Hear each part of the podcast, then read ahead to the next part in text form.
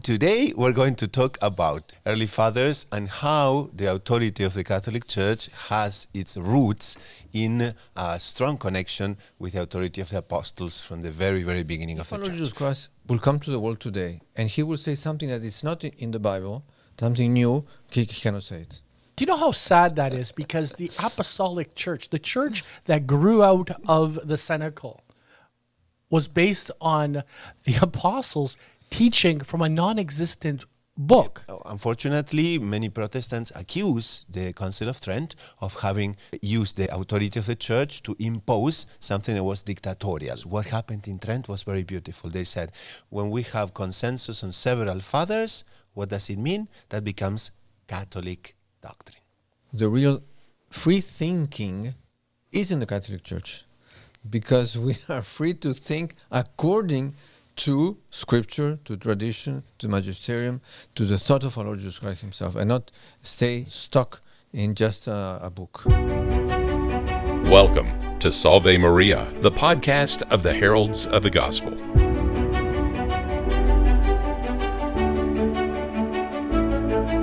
So, welcome to this new episode of Salve Maria. And today we are going to discuss some very interesting topics, especially for us Catholics, to know where the authority in the church comes from, the interpretation of the Holy Scripture, because there has been a, lately a lot of debate on this. But before we start on that topic, well, we welcome Father Arthur, Salve Maria, Father Arthur, Maria, pleasure. Brother Justin, Salve Maria Salve Maria, how are and you? also all the audience that follows us in the different social media accounts in the in, in whatsapp in youtube of course um, well lately father um, Salve Maria podcast and the Heralds of the Gospel channel is creating a little bit of debate, no? Because for for many Protestants that hear, no, evangelicals from all flavors, uh, all these affirmations we make about this Holy Scripture and the teachings of the Church, well, they're pure inventions or they are simply not rooted in the Holy Scripture. And today we're going to talk about where the authority in the interpretation of the Bible comes from, and also the problem of sola scriptura, a little bit of the authority in the church. Of course. So, but and Father, the, the idea is also to guide our Catholics. You know that sometimes again, no, we forget the Catechism exists, no, and we need, of course, right, to, to give elements for uh, the the audience to understand more our faith. So where do we start? Authority. Authority. The maybe the word authority, you know, it's um, obviously it's related to the to the word author. The, the the one who is the author of something is the origin of something. So it's where where the um, where what, exists comes from. hmm? So obviously the authority comes from God Himself. There's no doubt. hmm? And God is our Lord Jesus Christ. He came to the world to bring His authority to us. And He wants to transmit this authority and give us this authority that will be with us to guide us. This is why He said that He's going to be with us till the end of the world. How is He with us till the end of the world? Through His authority, through, through the Pope, the one who represents our Lord Jesus Christ, the vicar of our Lord Jesus Christ, the authority of our Lord Jesus Christ on earth. And this also brings us to a topic, maybe Brother Justin, you're always talking about this, no? Because what defines the Catholic Church as well, and Father, of course, you're going to explain, uh, it, it has to do with three main elements, which is the Holy Scripture, which is the magisterium, and which is the tradition. And now, of course, the magisterium is exactly the authority the Church has to teach. Magister, no, the one who teaches, the the the, uh, the one who has authority to teach. hmm? the authority to teach. And, and, and when it comes also to the scripture and then to tradition, um, you know, we tend to, to, to think that tradition is a synonym of mediocrity. Because tradition may seem to many people like, okay, this is the way we have always done something, so we're not going to innovate on anything. We just are stagnant in a mediocre position. And it's a traditional way of doing things, right? Uh, they say anti progress. Uh, tradition is the one who gives the direction to progress. It's not that we are against uh, progress. Of Well, course, you have to progress has to begin at one point and go towards a positive end. Of course, if not, if, it's death. if it's just growth, it's cancer. Exactly. So unfortunately, when we have heresies, it is in the this mystical body of Christ. It's a form of cancer, It is. and the the various councils and the various saints and these elements, these men or women of God who come in act as a kind of chemotherapy for the mystical body of Christ. And they cut off and they kill these problems, these heretical elements, which are countless. If I may, uh, in your example, the cancer is the thing that is growing against the author. Absolutely. Against authority. Against the Well, what, it, what is cancer, cancer. is when it's a cell is, Yeah. is, is replicating uncontrolled and it's Precisely. destroying the host. It's destroying, in this case, the mystical body of Christ. So you have this happen, whatever heresy we want to talk about.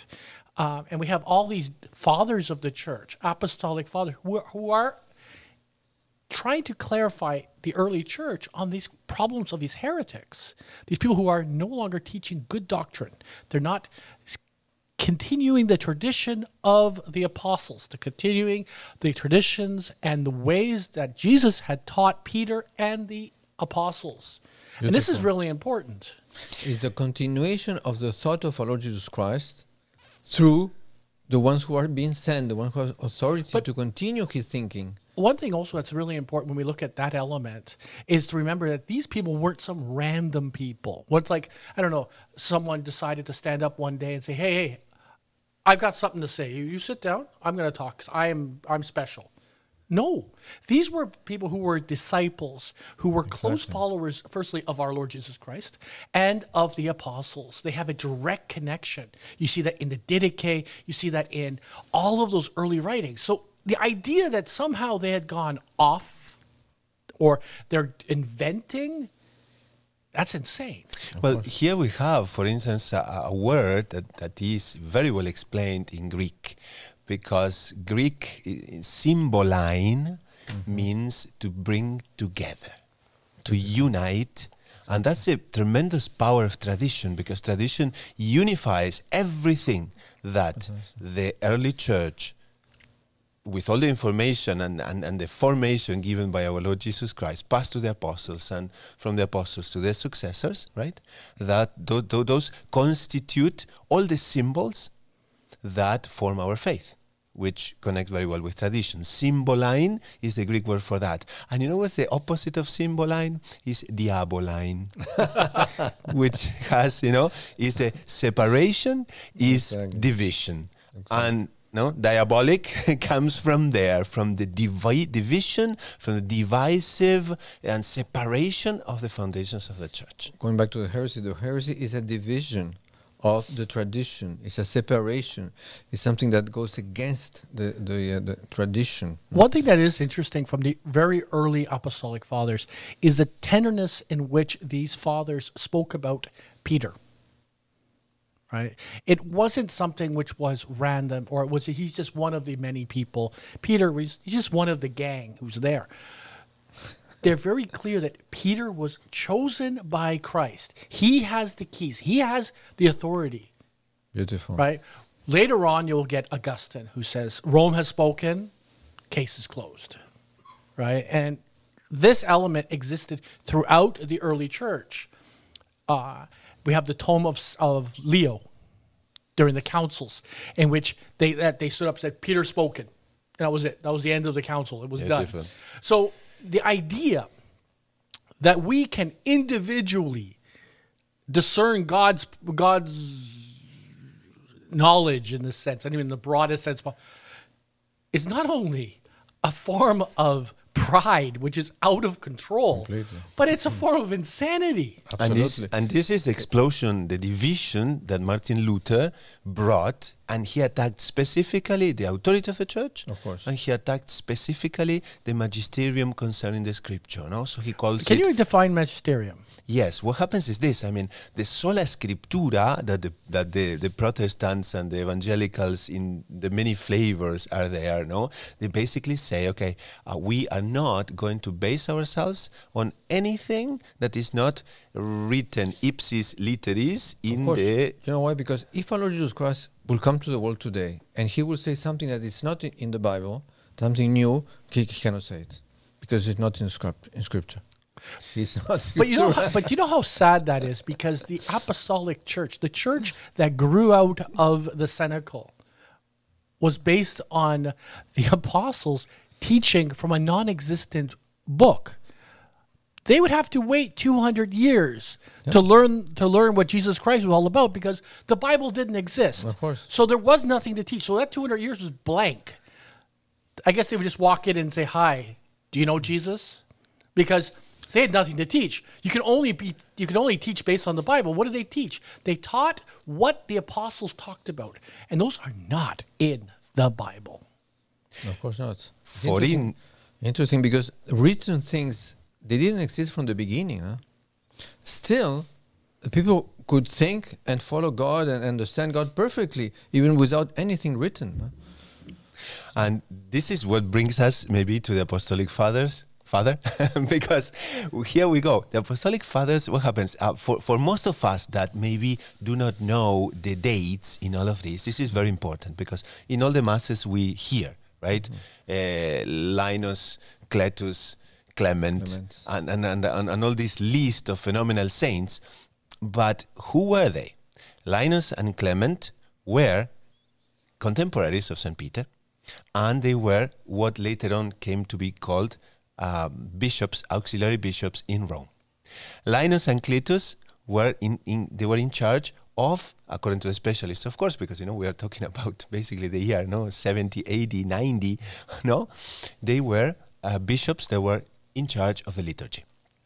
And there comes uh, the famous Clement, who later on was the third pope, uh, attributed the third pope.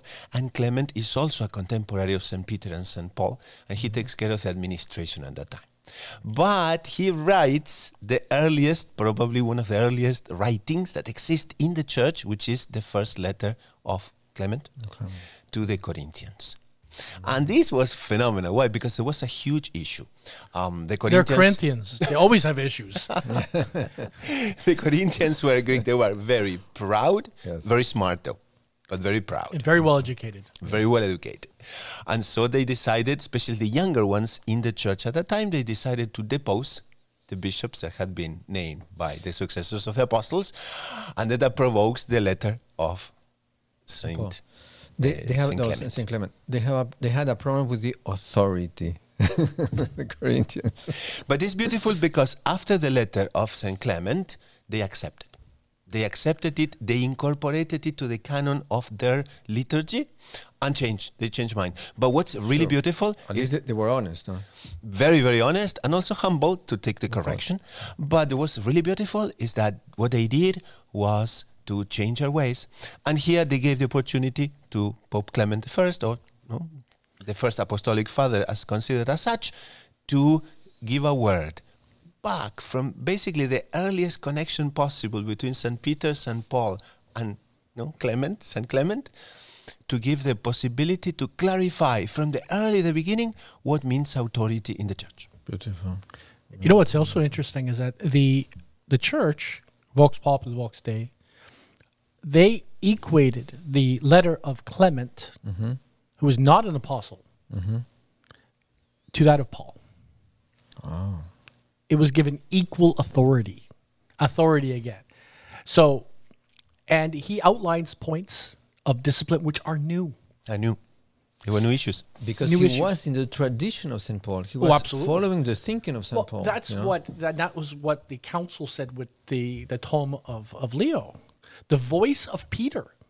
This was not Peter. This was Leo. This is uh, three hundred, more or less three hundred uh, A.D. This is three hundred years later. So they recognized the voice of Peter that he was guiding the church at a very difficult moment. So the idea that there was no authority within the church, I don't know, the church was chaos. Just sort of 300 years of mayhem. I think another problem that people have is they forget how long 300 years is. Exactly. Because they go, oh, yeah, between 100 and 300, everything just sort of worked itself out. 300 years? Just working itself out? wow, you and have a lot of trust in people. And Brother Justin, since we are in dates, I think it's good to, to, to date all of this for, for our audience because the Apostolic Fathers are St. Clement, No? Then you also have Saint Irenaeus of Lyon, Mm. and then we also have Saint Saint Ignatius of Antioch. Oh, yeah. And Irenaeus is fascinating. Fascinating. But, but who Irenaeus is? He's a disciple of Saint Polycarp, and Saint oh. Polycarp was converted by Saint John. Saint John, So you know, our separated brothers. I'm sorry, but if we, you know, What was also, but again, it's, if it's also going to attack these bases, No, you know, you've attacked the base, you've, you've, you've tacked everything. But what's fascinating about Irenaeus is that his work was so amazing. It's the atta- it's the in defense of against the heresies, the agnosticism Oh, and, yes. and Docetism and, and all that was coming around. But it was such an amazing work that everyone copied it. Don't forget, it was expensive. It didn't have photocopiers. And all the churches had copies and they were spreading it and they were passing it along and, and recopying it. So the idea that there was no uh, sense of unity or, or in a very difficult world with persecution, they were able to have that unity of doctrine. Beautiful. And when someone was off, they were gone. They were excommunicated. They were sent out. Let's go to a short pause and then we come back in a few minutes. We're going to talk a little bit more about who were these uh, apostolic fathers and how, right, we can challenge eh, our separated brothers to say, why don't we go towards the early fathers and debate a little bit longer? Let's let's come back in a moment. Salve Maria. I'm Father Ryan Murphy of the Heralds of the Gospel, and I'm delighted to extend an invitation to each and every one of you. In the midst of our busy lives, it's crucial to take a moment of reflection, of solace, and of prayer. That's why I would like to personally invite you to join us every day at 3 p.m. for a special and powerful devotion, the Divine Mercy Chaplet. The Divine Mercy Chaplet is a beautiful prayer that embodies the boundless compassion of our Lord.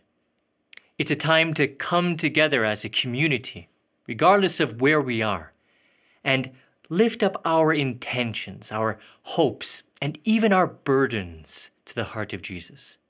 Imagine all around the world, countless voices uniting in prayer at this very hour.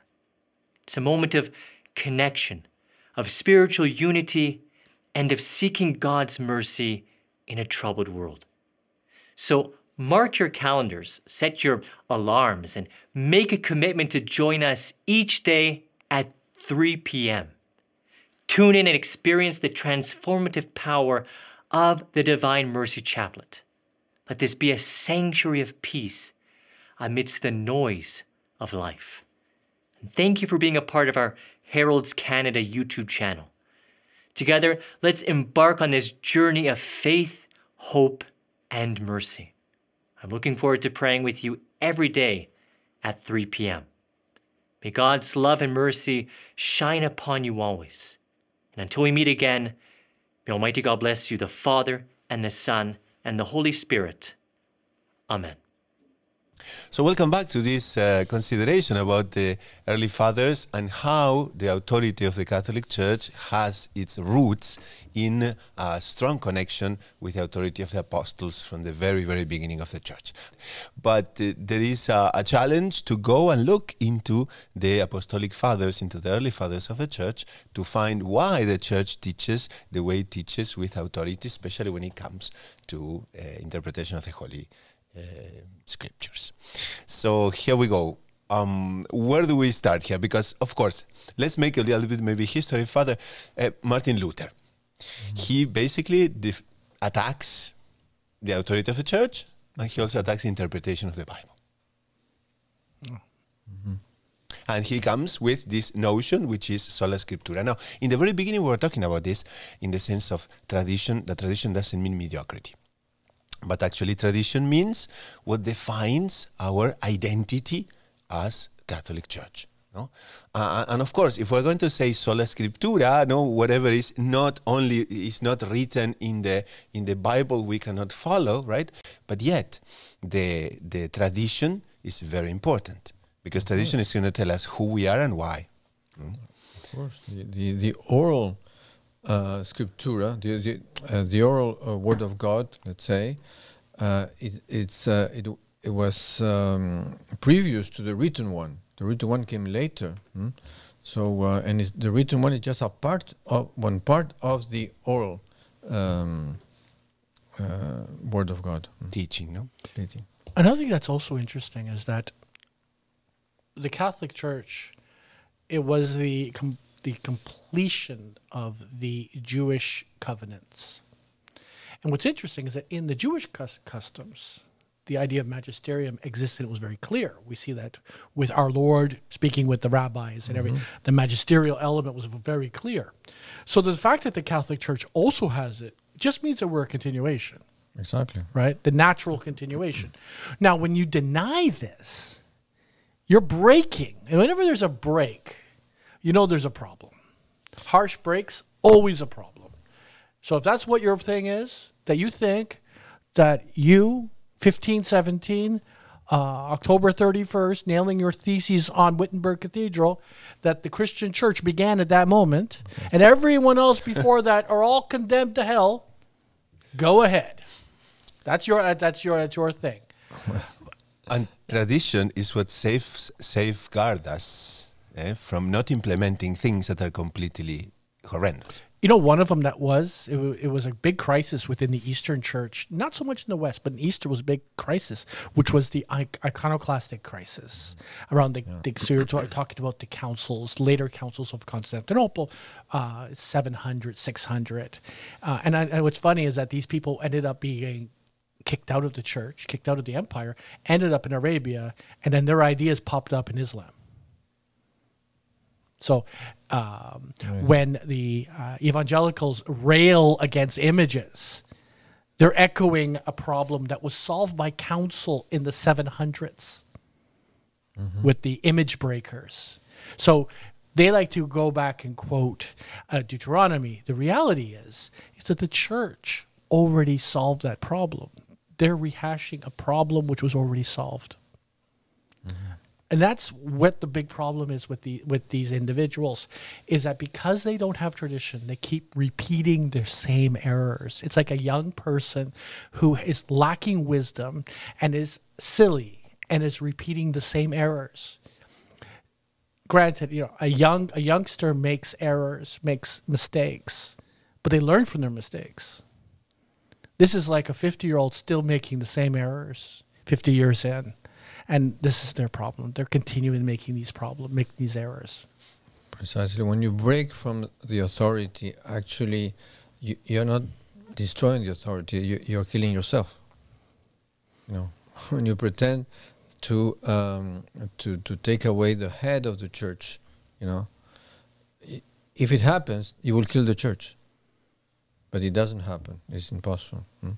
What what you kill is yourself. well what's interesting and this is historic if we look at luther luther pushes forward his revolution his his um, basically a form of orthodoxization of the western church where we end up having the head of the ch- head of the state as the head of the church And then some people go too far. We have the Anabaptist rebellion, in which Luther then gathers anyone who's willing to to go crush them because they're too far.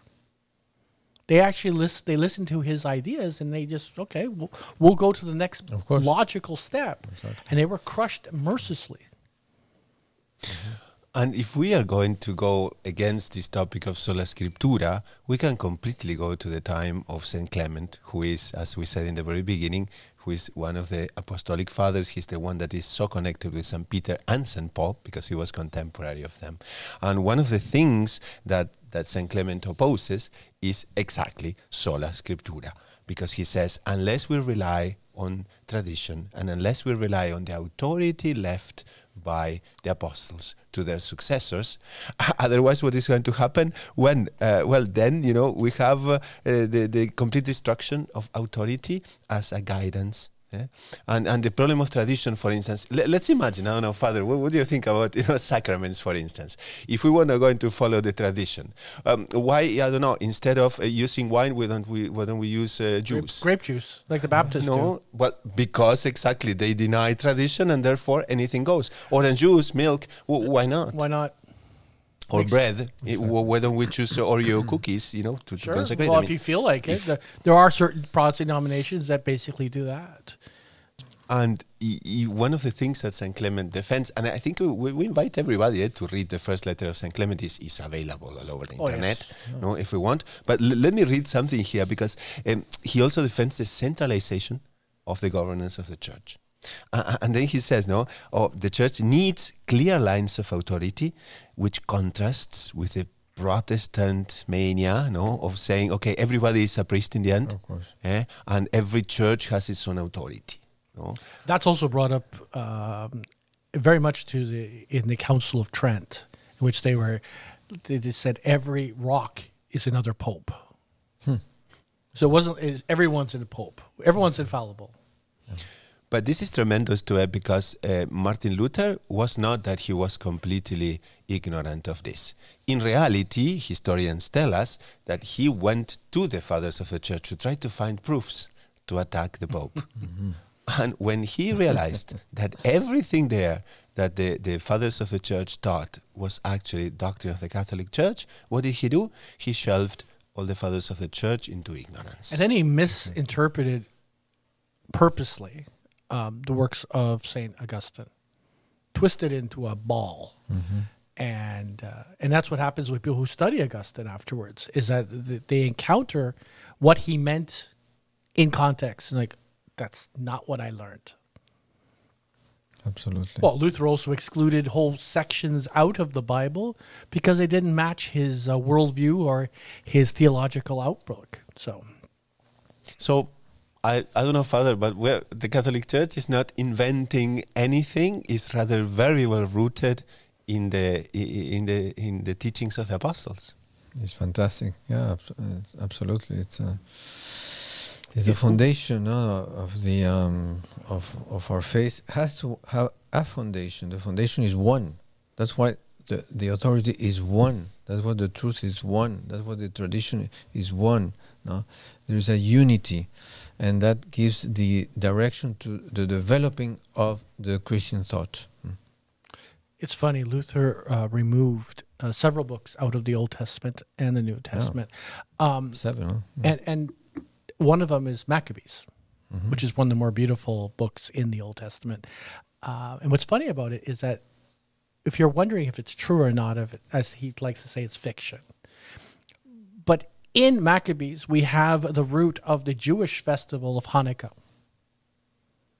Right? They celebrate the eight days of the oil not burning in the temple when, when Judas comes back. And so we have a problem, which is that they're an independent group. They still celebrate Hanukkah. So if it was false, or if it was a Catholic invention, Yeah. or whatever you want to say, then why are they participating in this hoax?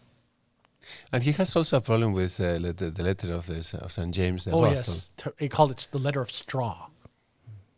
because he denies faith and works, and well, I also mean, denies lying and uh, gossiping and lots of other sins too. So that's wonderful. So I don't know. I think we could wrap up and then basically, you know, explain to to to uh, no invite no our audience to to follow into these topics, which are really really fantastic. Uh, uh, and again, no, be assured that whatever is being taught by the Catholic Church has the most the strongest foundations when it comes to scriptural and also to the authority of the early apostles. Uh, the apostles themselves. One thing that's fascinating in the early church is that how incredibly Catholic it is, and you see that in Justin Martyr. He does he he describes the mass in his dialogues, and you sit there reading it, and you're like, wait a minute. He even has after the the uh, exegesis by the priest on a point of doctrine. There's the collection. It's even in the same place as it is presently in the Catholic Mass. So to say that we have separated or invented, or well, unless the early church invented, the apostles invented, and at that point, I'm not sure where we're going. We would like to finish, maybe, Father, and you can explain us a little bit the Council of Trent, because there was a problem with Protestantism, and then the Church calls all the all the main uh, main representatives at that time, no, and in the Council of Trent is where, of course, it was a condemnation of the pseudo reform that was happening, right, uh, and at the same time was an affirmation of the of the authority of the Church. Precisely, the um, uh, sometimes you know when someone comes with a wrong idea or some comes with a, a heresy, we think that this will going to damage the church. No, the church will grow explaining why this idea is wrong. Beautiful. And the, and the beauty of the church will be even more clear to the to the to uh, to the faithful. Uh, by contrast with this wrong idea that has appeared, and we have to uh, to to explain why it is wrong. Mm. So it helps to the church to explain who she is, and the It's- church is growing her it builds the immune, immune system, right? The Yeah. antibodies are Beautiful strengthened. analogy, yeah? It Yeah. builds up, it, and one of the great things that came out of the uh, Council of Trent was the seminary system, because they didn't have that before, Precisely. and that becomes incredibly uh, interesting to some of the Orthodox movements Mm-hmm. who end up coming towards the Catholic Church. This is around the uh, the Union of Brest. So the Ruthenians and the Armenians and many of the other, they came to us, if we can have access to the seminaries so that our clergy can become good and solid, not Mm-hmm. only in the academics, but also in the spiritual life. And that was that was the selling point.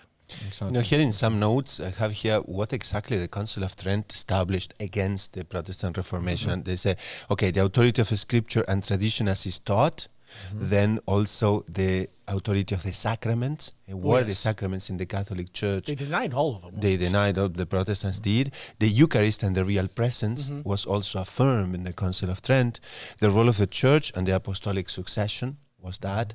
But uh, unfortunately, many Protestants accuse the Council of Trent of having just uh, used the, the authority of the Church to impose something that was dictatorial. No, so let's say, oh, we say this, that, that, otherwise anathema. No, otherwise it's a condemnation, and that is a complete wrong visualization. No, because what happened in Trent was very beautiful. They said, whenever we find consensus between two, three, four fathers of the church, which are many, mm, many fathers of the church, the Council of Trent says, well, when we have consensus on several fathers, what does it mean? That becomes Catholic doctrine.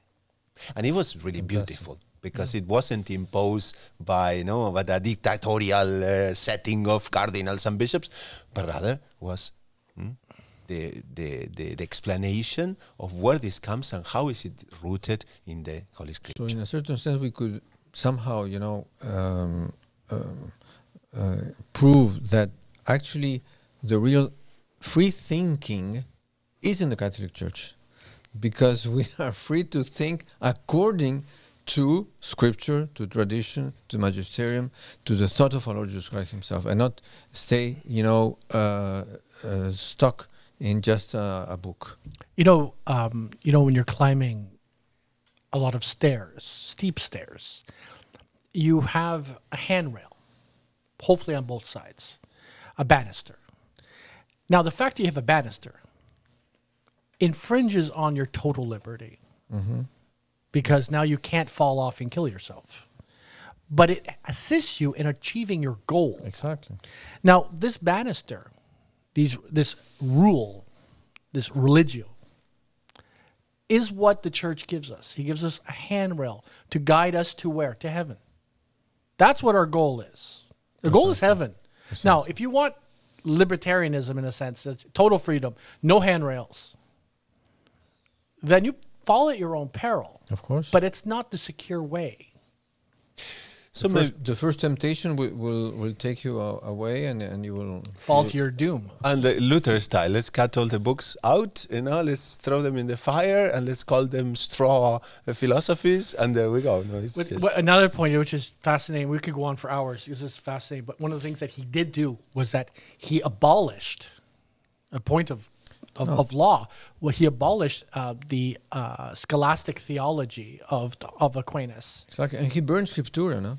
He, you know, Yeah. he Burn burned books. What was scriptura, so- fascinating was that within within 20 years, you have one of his followers, Thomas Beza, Theodore Beza, who desperately is trying to reestablish classicism because there are no rules. And their theology is like butter under heat. It's just falling into pieces and it absolutely makes no sense. And it's the internal elements are just breaking apart and they have to systematize the theology. The, he does that. Um, Theodore Beza does that, and so does uh, Peter Ramus.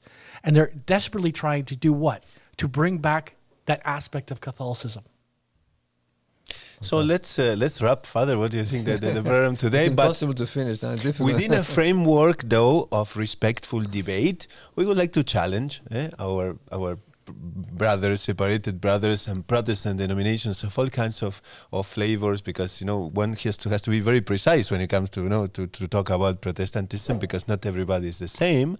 But we challenge them, you know, to, to go in and look into the early fathers and to see if there is, there are any reasons to continue calling the church, no, uh, that uh, calling the church names because apparently we are just interpreting uh, the Holy Scripture in an arbitrary manner. So we challenge everybody to look into the early fathers of the church and see what happens. What do you think, Father? Wonderful, wonderful. And we pray for them we as well. pray for them. In the name of the Father, Son, and Holy Spirit, Amen. Hail Mary, full of grace, the Lord is with thee.